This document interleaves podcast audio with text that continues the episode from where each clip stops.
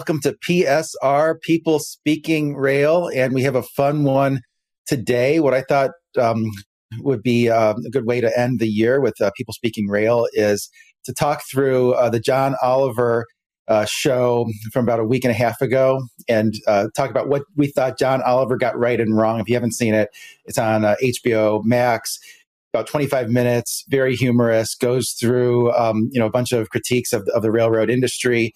Uh, very you know worthwhile. Um, I'm Mike Baudendistel, joined by Joanna Marsh. Uh, Joanna, did you have a chance to to see the show?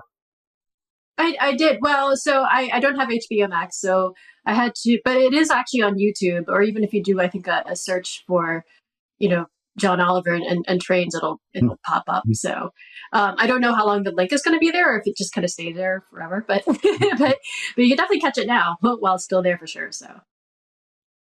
Yeah, I would say check that out. And uh, before we talk about uh, that show, I just want to make sure everyone knows how to sign up for the FreightWaves uh, Railroad newsletter. All you have to do is go to www.freightwaves.com forward slash subscribe and subscribe to any of our newsletters. You scroll down to the bottom, and, and the second one from the bottom is that Rail newsletter will be in your inbox every Thursday. Uh, clearly, John Oliver's you know writing staff is uh, subscribed to this. They uh, showed one of Rachel Premack's uh, articles. Uh, so to the the critique. So we're going to critique John Oliver's critique. And my scorecard, I have um, three items that I thought were fair. critiques of the railroads. One of them was multi-part, so it's really more than, than, than three. And then the ones I thought were unfair, I have six where either I thought um, maybe the critique was unfair or maybe there was some some lacking uh, context. So we can go through uh, that. I think one of the things I thought was unfair. So, first item here is they didn't say a word about positive train control, which of uh, since this was such a focused thing on the railroad safety issues, that one line about positive train control maybe would have um, you know been uh, prudent, given that uh, that was a multi-billion dollar uh, mandate, unfunded mandate that was required by the by, by Congress um, as a result of the Chatsworth, California derailment in 2008, and for all the discussion of the issues with railroad safety, not mentioning what I would um, argue is the you know basically the, the worst train derailment of all time not being mentioned. It was, you know, long, relatively long time ago, um, 2008, uh, but uh, thought that, you know, positive train control really has made the industry safer, um, you know, since that's designed to eliminate, uh, you know, human human errors. So that was kind of item number one um, that I thought was, um, you know, unfair. Uh, or maybe we should go through the fair ones first. Um, hmm. so, okay, so maybe, maybe, we'll go back and forth. So that was a, that was an unfair one. I thought they should have mentioned positive train control. One that I thought was fair was that uh, the discussion of the rank and file workers, um, so these union members not being able to ask the FRA questions without retaliation from uh, in the in the case of the example uh, example they made was a BNSF manager came down on railroad worker for asking the FRA a question uh, and uh, to me, I mean that, that doesn't make any sense. That is, you know, sort of an abusive, um, toxic culture. I mean, anyone should be able to ask FRA a question, whether that be a railroad worker, member of the public, shipper, um, what have you. So I thought I thought that was fair. I mean, do understand at a high level why BNSF would not want um, a union member to go to them. It's a little bit like, you know, asking the IRS, you know, I have this offshore account that's not tied to my social security number. Um, am I allowed to do that? Uh, it might end up auditing that person. So it's kind of like tipping the FRA that, you know, maybe this is something to be audited and, and maybe tipping them off that something is, is, is illegal, but still, if everything's on the up and up, railroad should say, go ask FRA all the questions you want. Another issue um, that I thought was, uh, you know, a fair criticism of the the railroads was the, the, the, some of the communities impact with the very long railroad with very long railroads. You know, the passing sidings. I think in a lot of cases do need to be extended. That's commensurate with the the increased lengths of the trains, and it is problematic when you have certain community. I mean, there's some communities that the only way to get in and out of them is crossing one railroad track. And like there was that one community in Texas that they there was an article that was was described that really well. Um, I can't remember where exactly that was in, but the first responders couldn't get in because it was blocked by a railroad crossing. And it does encourage students and members of the public to just sort of sort of walk through there. So something has to be done where um, you know if a railroad is going to deploy a very long train through a community that that needs to be taken into consideration. Uh, just uh, you know how that impacts. Um, you know, being able to cross and, and, all those related safety issues. And there was that section in the video talking about the railroad's priorities under under positive train or under uh, PTC uh, under under PSR and showed safety being the fourth priority and it's almost like you could sort of make that same prioritization in terms of the constituencies of the railroads where really I would argue this constituencies prioritization of the railroads is shareholders number 1 maybe customers number 2 or maybe a distant number 2 eh, over the last several years and then unions and the communities are kind of maybe that fourth prioritization. So I think they need to be bumped up. So, um, you know, so, so that's, I think, another was another sort of fair criticism for the most part. Um, even though I recognize that in certain cases, maybe the, the roads can't extend the, the, the, passing sidings, but in some cases, maybe they should deploy you know, shorter trains if it's going to be go through through urban areas like that. Uh, the the other one um, that I thought was was fair was the FRA. Um, you know, maybe the FRA should have more power to to, to for, over the railroads, and maybe the railroads, you know, shouldn't self-regulate to the extent that they do. I mean, the criticism that the um, rail cars that were maybe involved in the East Palestine derailment weren't inspected for very long. They only have a minute and a half to, or 30 seconds in some cases to inspect the rail cars. Uh, you know, maybe there should be some some regulations there. I think a lot of those things are coming. Uh, which was maybe one of the things that was that, that was less fair. Um, and then there's all these related issues with you know, the FRA not knowing where the trains are, or maybe the, really the issue is not knowing what cargo is in the rail cars. And I would sort of split that hair by saying, yes, I think the FRA should know what's in a particular rail car, but I think the individuals who do that need to have a very high clearance, um, basically security clearance, because you don't want, I don't think it should be a, a matter of public record to know where there's hazardous materials on the train. I think that just opens up too much potential for for terrorism and foul play. So, um, Joanna, what did you think about those topics? Yeah, I mean, um, you know, I, I guess, I guess to kick off, like in, in general, um, I, I, do appreciate how, um, you know, how John Oliver was was uh, prefaced his critique of the industry by saying that you know that he supports the railroads and that he you know supports what they do and that you know it's not necessarily something that like you know let's let's ban railroads you know so um, I, I, do appreciate that he bookended um, the the segment with you know excuse me um, both that you know the that sentiment um, before and before he kicked off and then at the very end um, uh, so that is to, to start off with that. Um, the the one I guess the the one of the main things that that struck me was um well okay on, on one hand it was, it was, it was a I, I, felt it you know it was kind of a a good overview of, of, of things for the most part. Um, but one thing that struck me is and maybe it's an interest of time or whatever um, but you know he you talked about the federal railroad administration um, and how it might need to do more to regulate the railroads. Um, but you know there was no mention of the surface transportation board um, mm-hmm. which you know sort of looks at the, the economics of, of things, and so you know how um, how the railroads deal with shippers, you know if there are any sort of um, you know uh, rail rates and stuff like that, and and even though um, and, and even though it's two different you know two different um, buckets of you have two different silos, you have safety and you have like economics. Um, especially under PSR, um, those those those silos have kind of become more I would say intertwined, but you know they they're they're not so mm-hmm. separate. Um, mm-hmm. Like you see, like you know, with the, the the question about workforce, if if if workforce was cut as a way to um, cut costs, if workforce levels were a way to cut costs, like how does that inf- in, you know impact safety, for instance?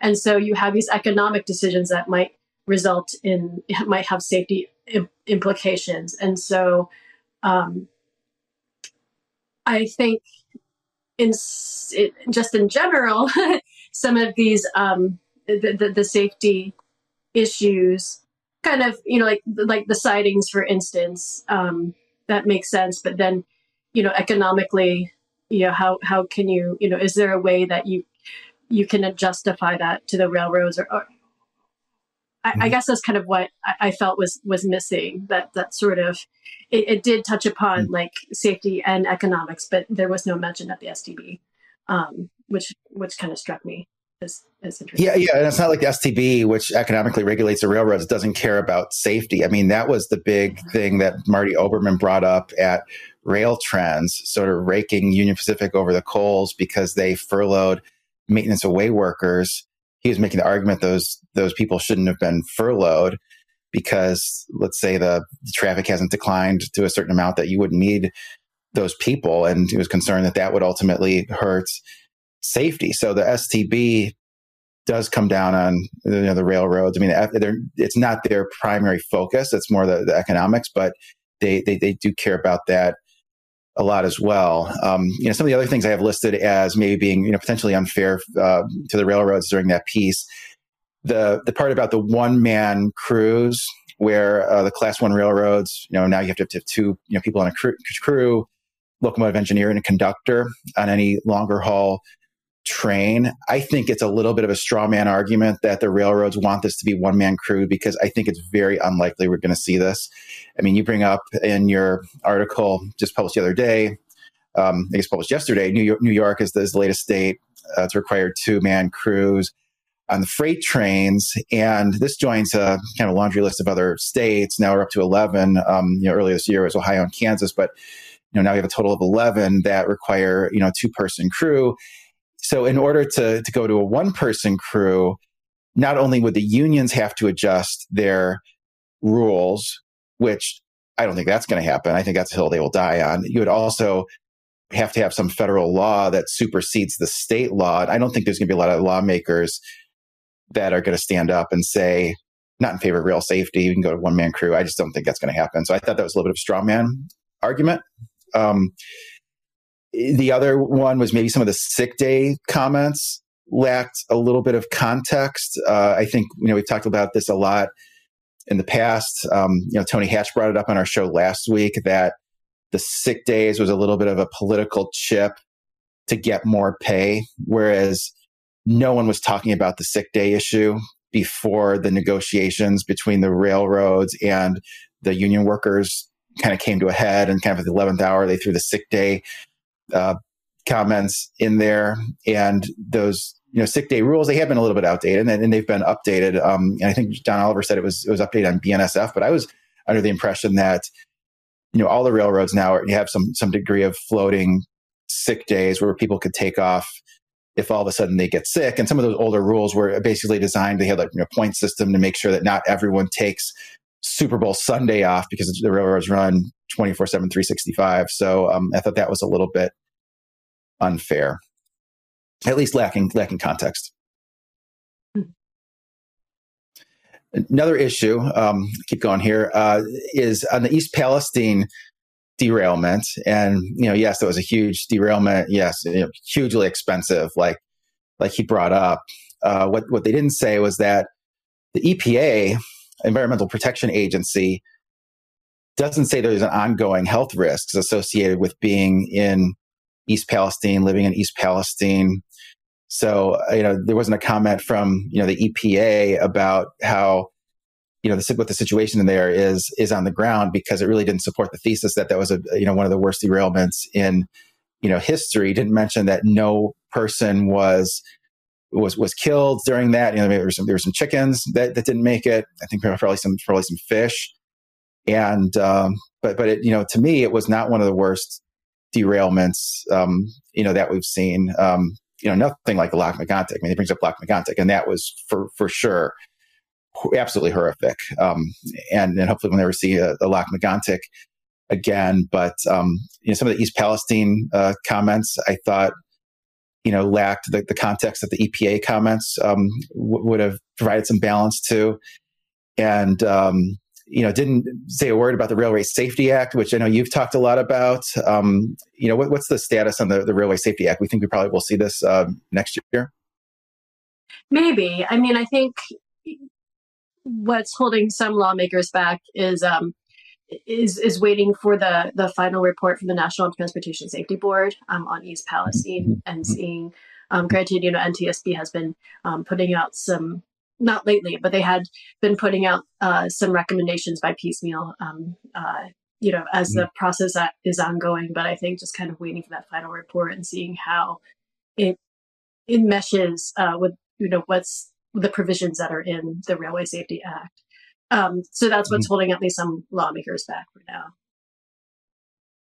Yeah, so I think there's going to be new safety regulations that come as a result of the East Palestine derailment. We just haven't gotten there yet. But you know, just like there was um, you know big safety regulation after Chatsworth gave rise to PTC, I think the Railway Safety Act is going to give rise to you know potentially new rules on you know things like the spacing of the of the sensors to see you know where those wheel bearings get hot. I mean that seems to be a you know a huge issue you know related to not just the, the Norfolk Southern derailment, also one on, on CSX. So I, I, think I think some of those safety regulations are coming uh, to address uh, those type of things. And then on the safety comparison, I mean he did mention that railroads are safer than trucks. But um, the stats on just how much safer, I mean, you could um, you know look at this a lot of different ways. I mean, just sort of one way is just how many people die on you know highways versus you know die on you know the the, the railroad. I mean, sort of in a, in a, given year, it's about you know thirty nine thousand five hundred people die on U.S. highways each each year, and that's compared to about nine hundred and fifty rail fatalities. And a lot of those rail fatalities are suicides, um, unfortunately. Uh, so you kind of think, you know, even if you include, you know, the suicides, it's still like deaths on highways are 40x what they are on the railroad. So it's it's way it's way safer. I mean, it did a, it sort of showed that magnitude on on the emissions and you know the carbon impact, but you know, sort, sort of it's also striking j- just how much safer the, the railroads are. Did, did I miss anything with with, with those? Um, I don't think so. Um, I had a thought pop into my head. I can't remember it now. But no, I mean that that I mean I, I agree. I I think I remember my thought now. I'm I'm a little although this is just my own personal opinion. Um, I, I'm I, am glad you're you're hopeful about the rail safety bill. I'm, I'm I'm kind of a little cynical about Congress in general He's done. So I actually don't know um, how much of something will happen. Um, I mean, there might be momentum again for sure after the NTSB report, but um, in terms of actually uh, getting something through. Uh, it, you know, uh, for better for worse, you know, you know, could could it? The, the odds might be better if, if something bad happens, which you don't really want mm-hmm. to, of course. But you know, uh, but that's just again my personal opinion. But I, I think in terms of you know your your thoughts um, uh, about the about the show, um, yeah, I, I think uh, um, yeah, I, I would generally agree. So. Yeah, and it, it was it was really good. I mean, it's it's, it's all, that all that stuff bringing in the, in the, Thomas Tank Engine. Wasn't familiar with those older cartoons. Um, it does have really good writers. You know, something was lost when all those writers were on strike. Glad that that they're back. So we can have things like that to distract us and entertain us. And it is kind of an odd exercise to provide a serious critique to a comedy show but it's you know last show of the year and it's holiday season, and why not do something a little bit fun? Um, you're also interested in grizzly bears, apparently. Uh, wrote an article up oh, about yeah. that. So, what can you tell us about grizzly bears on the railroad? I mean, I sort of understand the, the basic problem is that the railroads haul a lot of grain. BNSF specifically has a very large grain franchise. Those grain cars are loaded via you know gravity, so they're they're lo- they're top loaded, and then they get discharged on the bottom. So if there's some leak, you can have grain on the railroad. I mean, I've seen it so bad that like the railroad track almost looks like a yellow brick road because so much corn has been left on the on the railroad. So it attracts wildlife. I mean, is that is that sort of the, the, the crux of the the issue? They just need to to clean that up. Maybe. I mean, their recommendations, according to the, the suit that they filed in the U.S. District Court, so there are two environmental groups that sued BNSF um, over uh, over some deaths involving grizzly bears in 2023 and also throughout the last several years, um, and uh, and addressing the issue of you know preventing that spillage from grain cars was something that they had that the groups had wanted um, according to what you know they said in their lawsuit, um, and that's actually according to BNSF, that's actually one of the things that they're trying to um, address as well. Uh, I think, uh, well, I guess two things. One is that um, the issue of, of grizzly bears getting onto track isn't necessarily just an issue of BNSF. Um, it's something that, you know, uh, other railways um, happen, to, even passenger rail um, have to, to, to go through.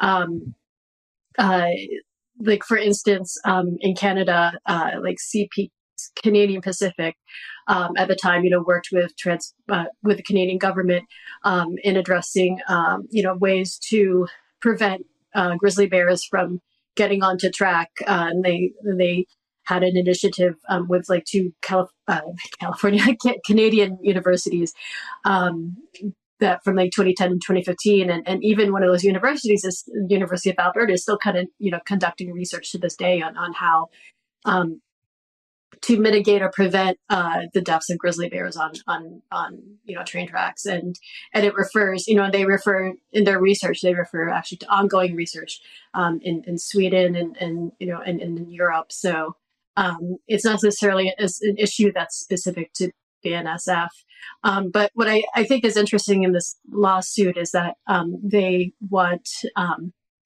uh, BNSF to uh, modify their operations, um, whether that's you know changing the schedules or or slowing down. Um, uh, and then that's actually why the the environmental groups filed the suit. They said, well, you know that it doesn't BNSF's um, plan to to address this issue doesn't include those two um, possible, um, you know, uh, possible actions and um, and there's also the question of um, uh, the U.S. Fish and Wildlife Services is supposed to um, approve BNSF's plan, and there hasn't been action on that either. So, uh, mm-hmm. and yeah, so that's kind of where things are, and um, I, am not sure like what will the outcome will be, um, and and you know what the purpose mm-hmm. is if if it's to um, sort of well i mean other than of course to get bnsf to, to do something but like but but if it's also it's like to bring visibility into the issue um, if if bnsf you know can't adjust their operational schedules which you know is you know whatever um what is that you know uh what else can they do I, I, besides you know what they they've mentioned already so yeah, it doesn't seem like it was going to be too big of a deal ultimately, um, but kind of an interesting one to, to, to talk through. Uh, mm-hmm. what was um, so? So you're working on some upcoming railroad articles. Some of these are going to be you know interviews with uh, various um, you know players in the industry, and then your 2023 year in review article. Uh, can you give us a, a, sneak peek on what we should expect in those articles? Yeah, so I think just thinking about it, I, I think the, uh, the, the 2023 article and the 2024 article will be very much similar in terms of of of what themes uh, happened in 2023 and what could happen in 2024.